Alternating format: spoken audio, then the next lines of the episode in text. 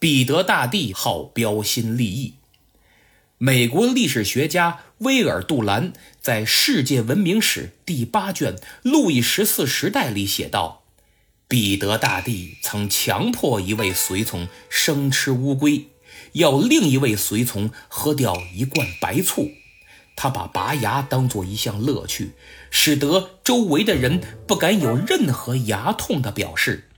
他的钳子总是戴在手中。”有一次，他的侍从向他抱怨情人总是以牙痛为理由拒绝与他结婚，他就拔下他一颗好的牙齿，并且忠告他，如果再坚持独身，就要一直拔他的牙齿。法国作家亨利·特鲁瓦亚在其著作《彼得大帝》中说。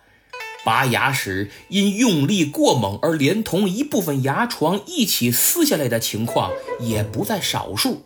他把宫廷御臣被拔下的牙齿存放在布袋里，每一颗牙都可以使他回忆起一张痛苦的面孔。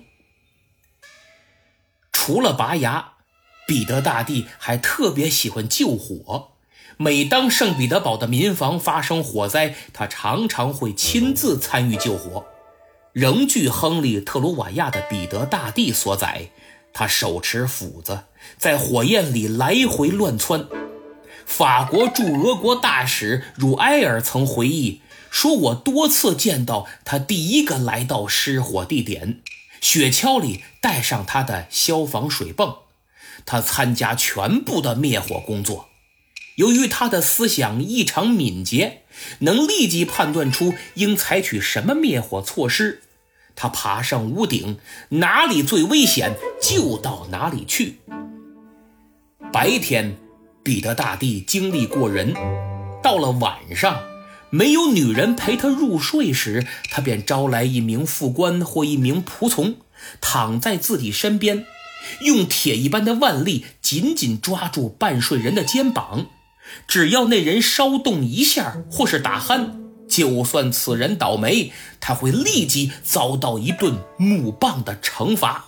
真够能折腾的啊！要不说这越调皮捣蛋的孩子越与众不同呢？